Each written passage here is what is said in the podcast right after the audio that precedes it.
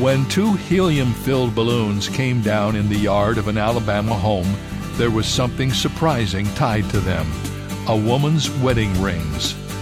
A search finally found the owner, a divorced woman who wanted to get rid of the rings as a way of cutting her ties to her past marriage that didn't work. That's one way of cutting our ties, but the Apostle Paul wrote about a way that covers everything in our past. He said that when we become a Christian, we are brand new creations in Christ. That's right, brand new. Jesus said it was like being born again. This is David Jeremiah encouraging you to get on the road to new life.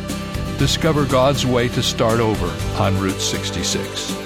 Route 66, driving the word home. Log on to Route66Life.com and get your roadmap for life. Route 66. Start your journey home today.